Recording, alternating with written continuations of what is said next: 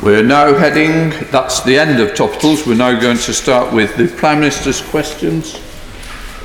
Yeah, yeah, yeah, And we have question one from Gareth, Gareth Davies. Gareth Davies, Number one, please, Mr. Speaker.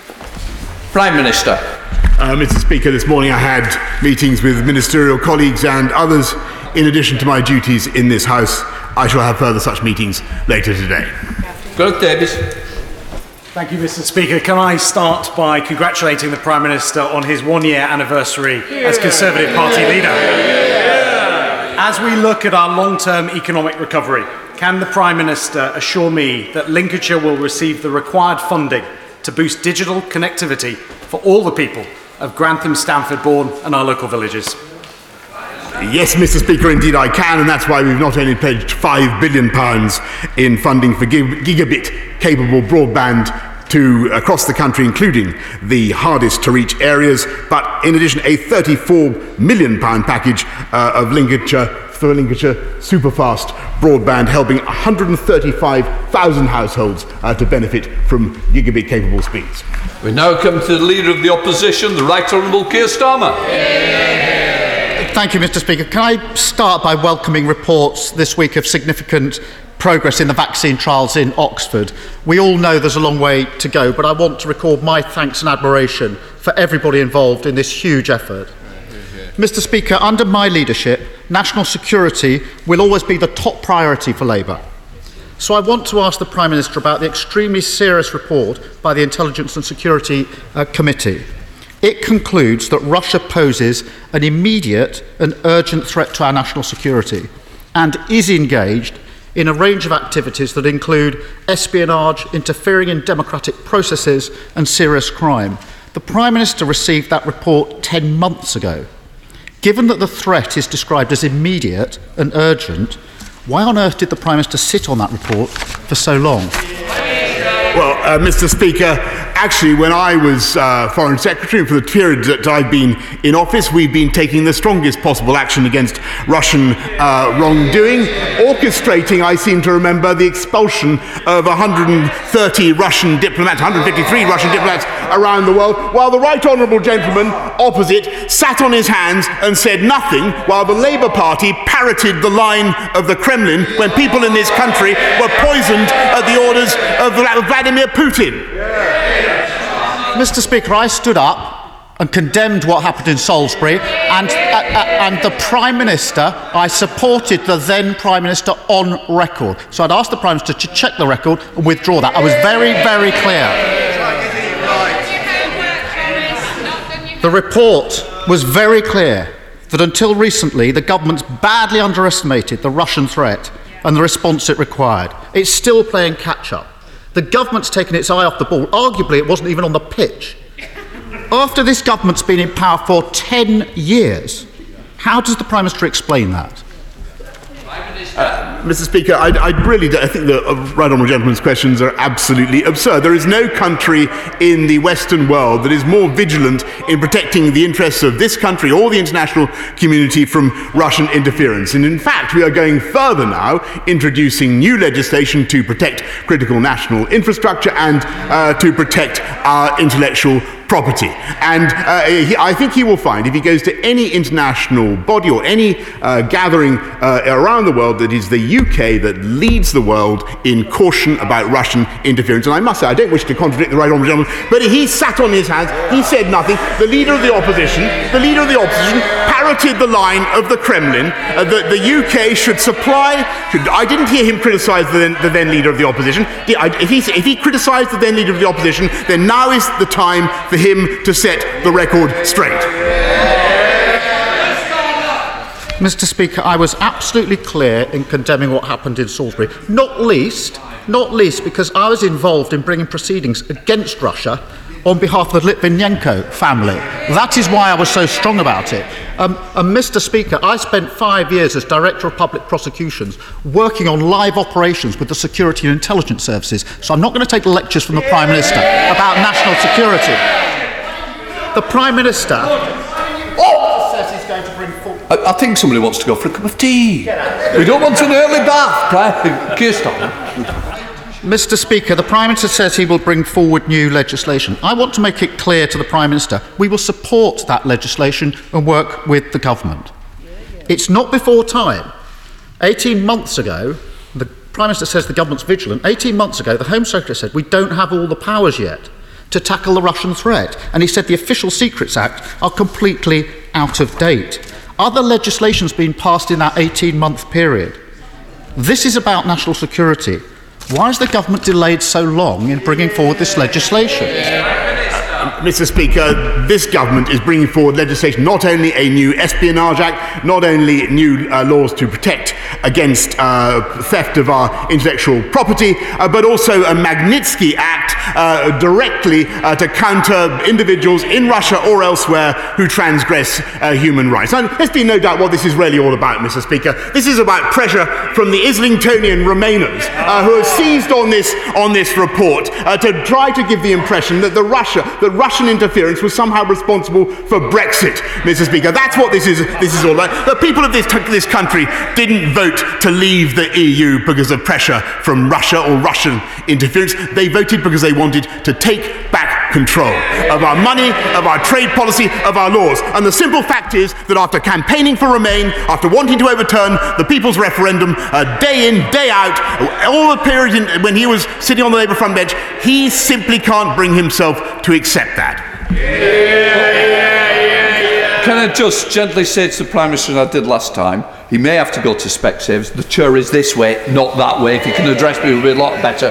Keir Starmer. Mr. Speaker, I see the Prime Minister's already on his pre prepared lines. This is a serious question. A serious question of national security. The Prime Minister sat on this report for 10 months and failed to plug a gap in our law on national security for a year and a half.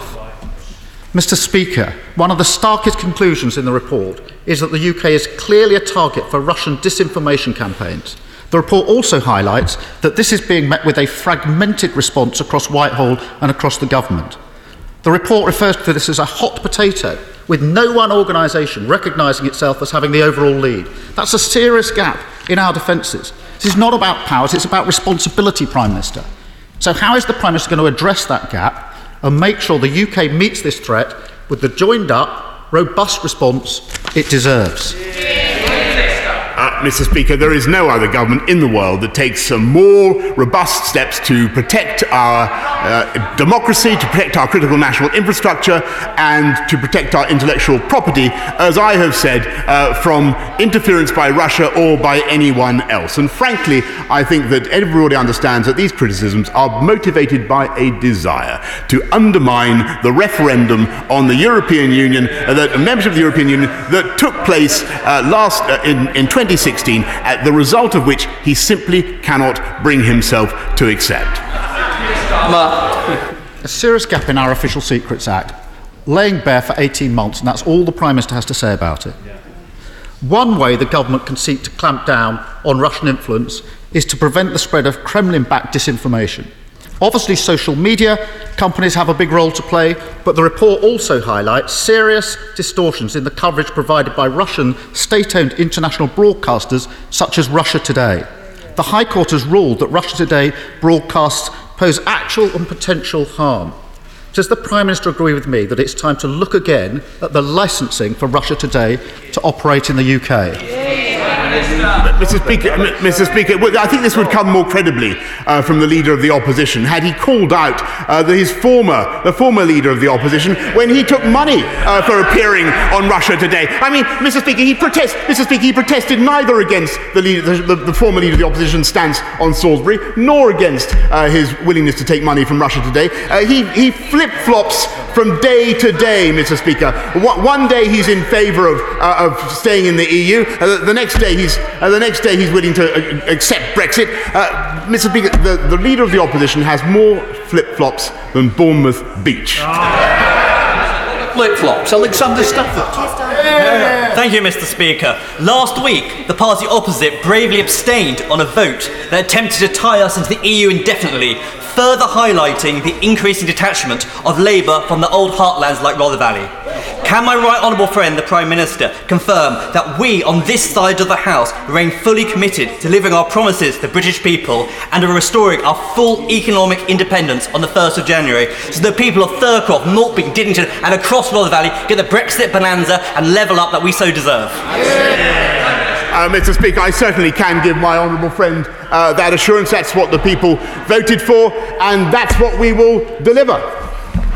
Bring Keir Starmer back for one more question. Keir Starmer. Mr. Speaker, pre-prepared gags on flip-flops. This is the pri- this, this is the former columnist who wrote two versions of every article ever published.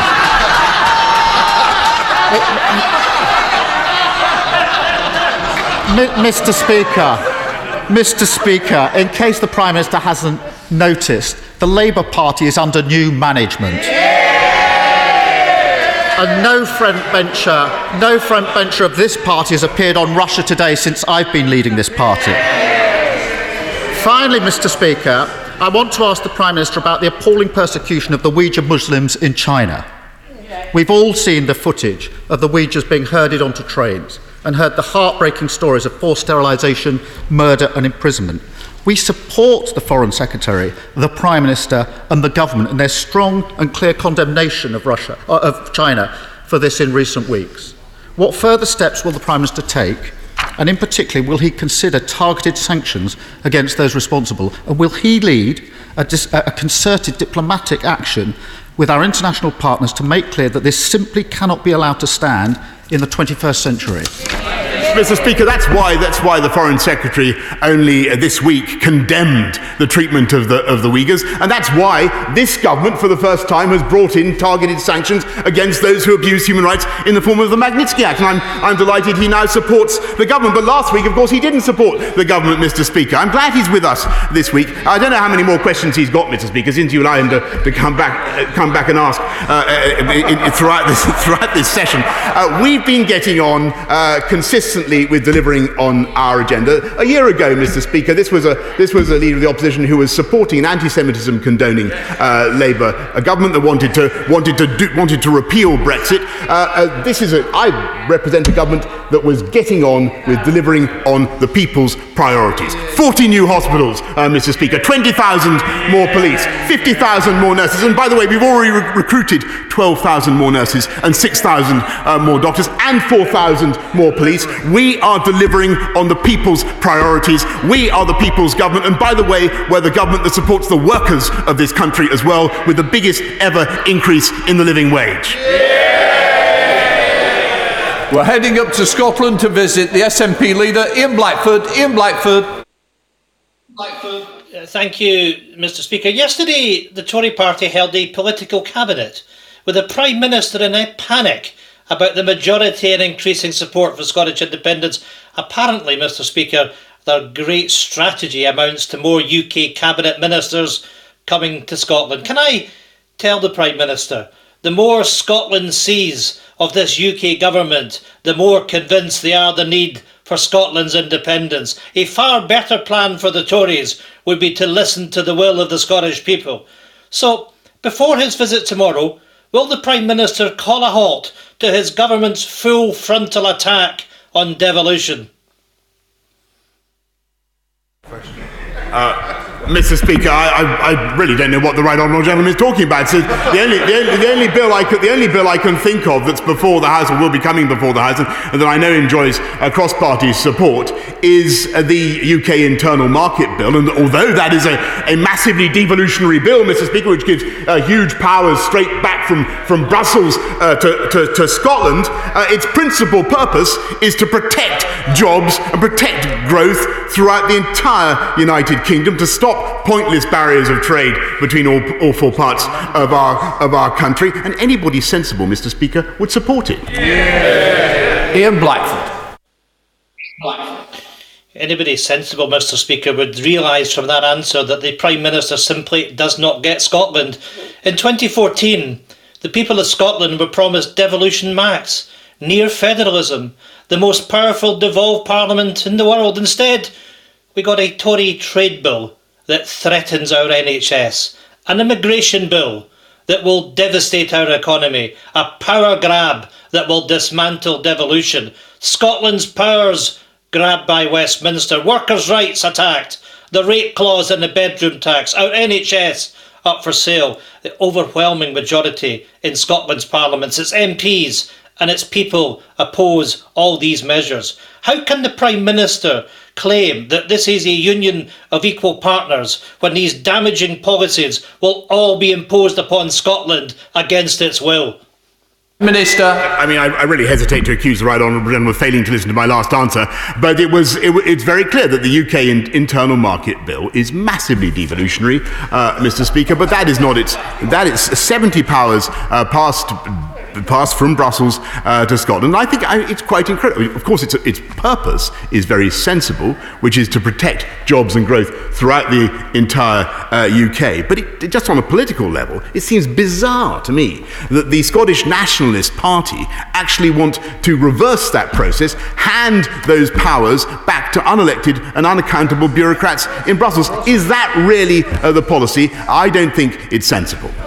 Tom Randall. Thank you, Mr. Speaker. I welcome the Health Secretary's call for a review into the reporting of coronavirus deaths. I raised this point recently with a national statistician at uh, a PACAC uh, Select Committee evidence session, and he said that the numbers themselves would not change the policy, but would my right honourable friend agree that true numbers will help improve confidence in the policy? Mm. And as the Royal College of Pathologists pointed out, failing to determine the difference between dying of and with COVID 19 is, is key to understanding um, the um, getting better information and key to understanding this disease. Yeah. Yes. Uh, my, my honourable friend makes an extremely important point, and as I've said repeatedly at this dispatch box, Mr. Speaker, it is very uh, important that we uh, wait until the conclusion of this epidemic and have a proper statistical assessment of, uh, of where we are, and that I think is the course I would, I would recommend to him. Ben Bradshaw. Mr. Speaker, I was the first member of this House to raise concerns about Russian interference in our democracy four years ago. By blocking the publication of the Russia report before the election on the grounds that the ISC committee has said were spurious, and then trying to fix the committee, isn't it abundantly clear that this Prime Minister has knowingly and repeatedly put his own personal and party interests before the national security of our country? Uh, uh, no, Mr. Speaker, and I think that's a pretty lamentable way of looking at it, lamentable question, because uh, I, I, after all, if he thought there was genuinely something uh, in the ISC report that showed that, uh, for instance, the Brexit referendum had been undermined uh, by Russia, then he would now be saying it, but that doesn't appear. And I'm afraid what you have here, as, I, as I'm afraid I've told the, the House several times, is the, the, the rage and fury of the Remainer elite uh, finding that there is in fact nothing in uh, this report and no smoking gun uh, whatever after all that froth and fury. And, and suddenly, all those who want to remain in the EU find uh, that they have no argument uh, to, to stand on. And I, I, I regret that they, they should simply move on. Still. Thank you, Mr. Speaker. I visited nine schools in Peterborough in recent weeks. Heads, uh, teachers, and of course, support staff are doing brilliant work facilitating e learning and looking after vulnerable families. But their huge effort is no substitute, substitute for classroom learning. Does the Prime Minister agree with me that it's absolutely vital that we get children back where they belong, in the classroom, from September? I, I, do indeed agree with that, Mr. Speaker, and it will be a fantastic thing uh, to hear the Labour Party uh, stand up to their friends in the, in the unions and, and issue the same uh, instruction. I think that'd be a wonderful thing. Hardy. Thank you, Mr. Speaker. The Social Market Foundation report identified Hull as the area facing the worst economic hit and the slowest recovery to COVID 19. Now, I have stood here in this place and called on the government for support for the caravan manufacturing, for Hull Trains, The Deep, Hull City Council, excluded young entrepreneurs and many others, and received an inadequate response from the government that fails to address the gravity of the situation Hull faces. What the Prime Minister needs to recognise is that you cannot level up by shutting down. So, what new support will he give to prevent job losses in Hull West and Hessle? Uh, well, Mr. Speaker, we've already given uh, the East Riding uh, of Yorkshire over 21 million to deal with the pressures of coronavirus. We've uh, supported 90% of, of caravan manufacturers uh, who she rightly supports with the, the furlough scheme. And uh, as she knows, we have not only the Kickstarter uh, fund, the £2 billion Kickstarter fund to help young people into work, but also the, the job retention, the furlough bonus scheme to, to retain people in their jobs as part of a massive package, £640 billion overall to get our country moving again and make sure that we bounce back stronger than ever before. A butler.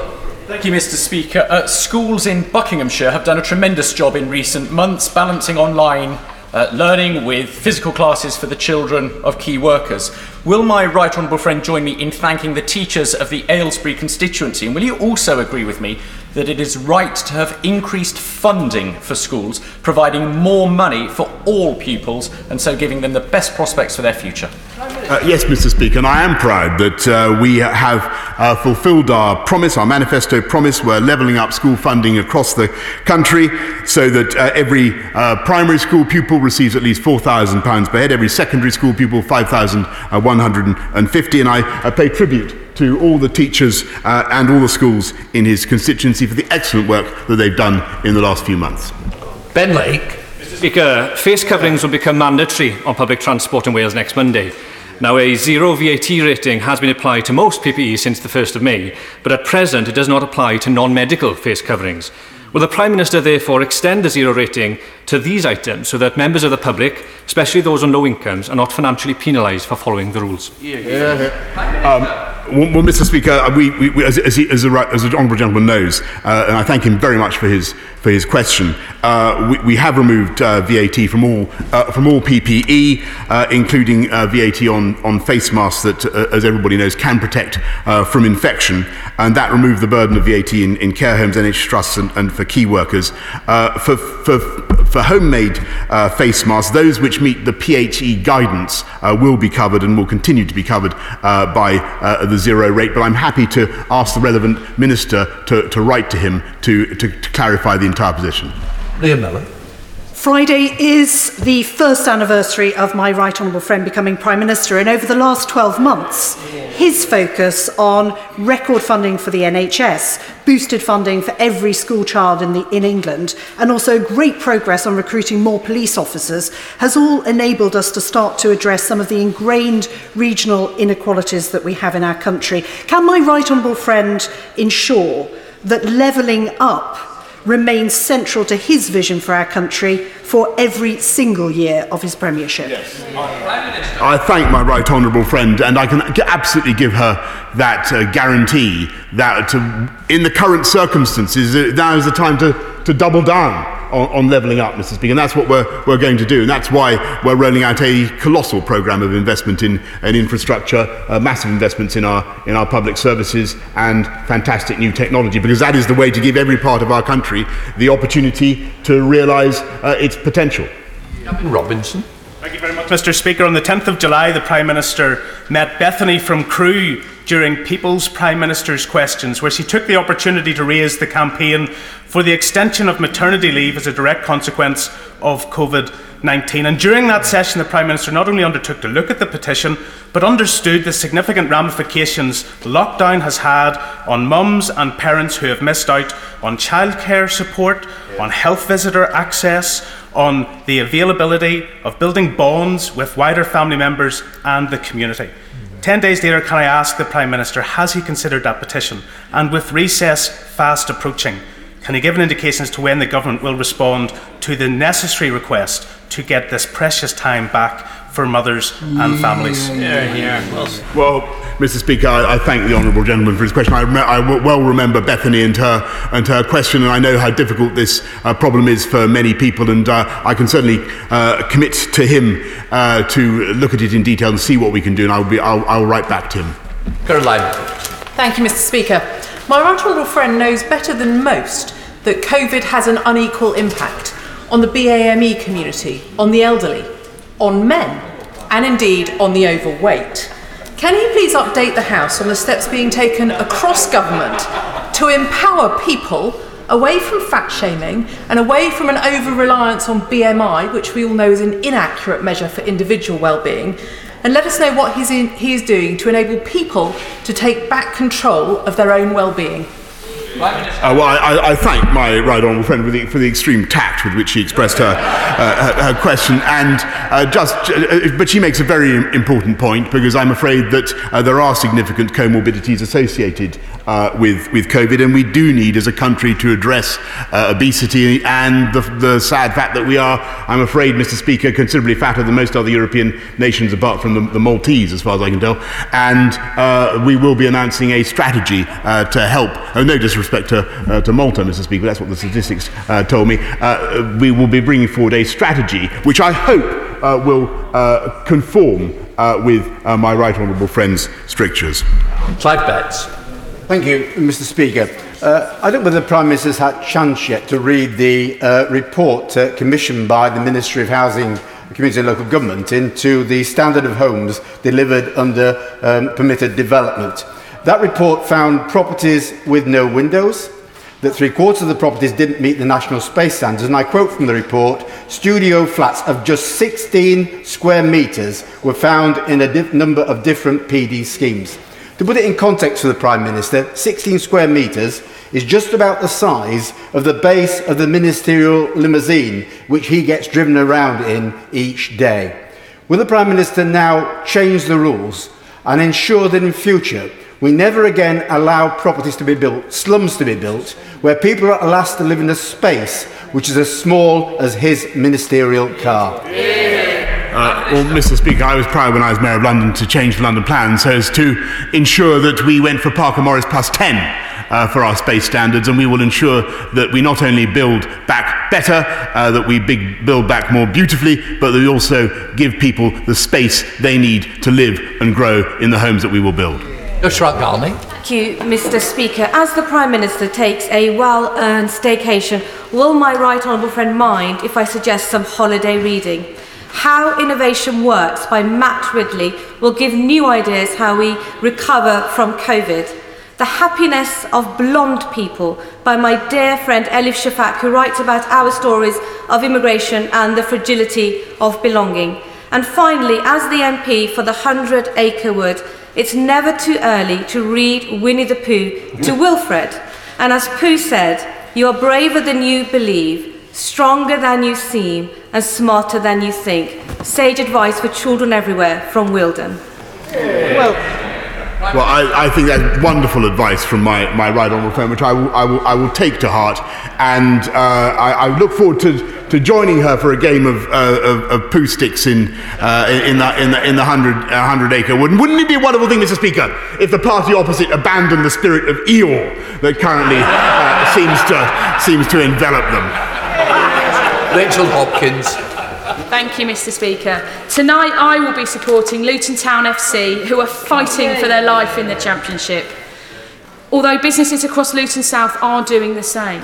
If Luton needs to go back into lockdown, will the government introduce targeted financial support so local people can afford to adhere to health guidance? Yeah. Yes, indeed, Mr. Speaker, and I, I thank the, uh, the, the local authorities in, in Luton. The people in Luton obviously are working very hard to ensure that uh, they contain the epidemic in, uh, in Luton. As, as, as, local authorities are doing uh, around the country, we are supporting them, as she knows, uh, with 3.7 billion pounds of investment, as well as the 600 million pounds for the infection fund, and, and, and further funds, 300 million to support local track and trace. But if, of course, if local communities do have to go back into lockdown, uh, we will take steps uh, to support them as well.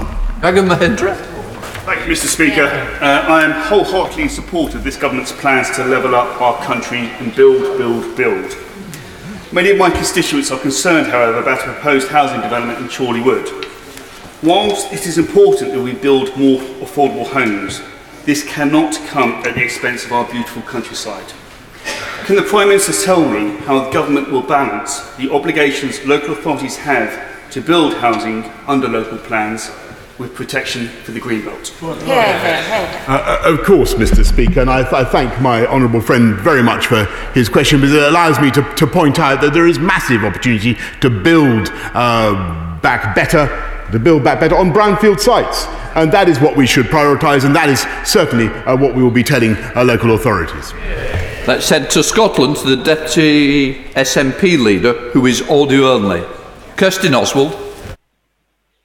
Thank you, Mr. Speaker. Parliament will return after the summer recess to what manufacturing group Make UK describe as a jobs bloodbath because the Chancellor is ending the furlough scheme. We can see the impact on jobs and livelihoods coming over the horizon because of that furlough cliff edge.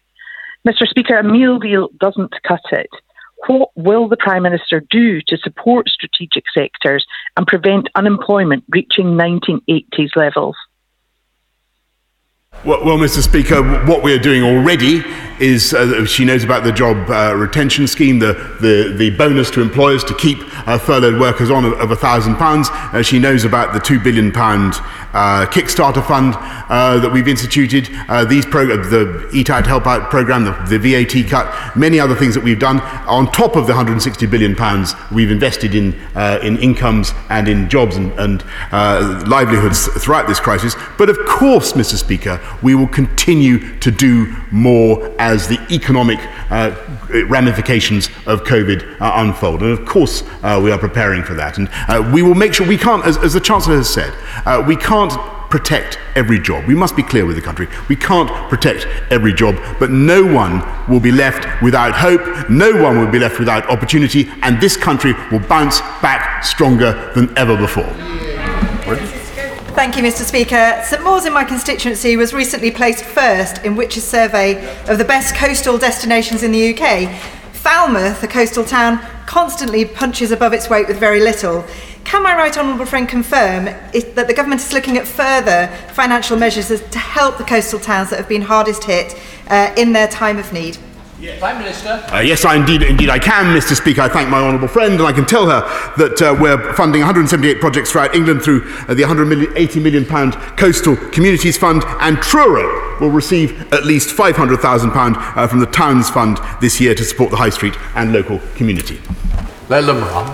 Mr. Speaker, as chair of the all new parliamentary group on coronavirus, we are leading a cross party rapid inquiry to make sure that we've learned the lessons from the UK government's handling of this pandemic before a second wave. We've had over 900 submissions so far, including those from bereaved families, those from who have long COVID, and also professional bodies like the BMA and the NHS Confederation. We will be releasing recommendations as we go throughout recess. I simply ask, would the Prime Minister take these recommendations seriously with, se- with the view to acting on them when we come back in September? So I will be very happy to look at uh, whatever her committee produces.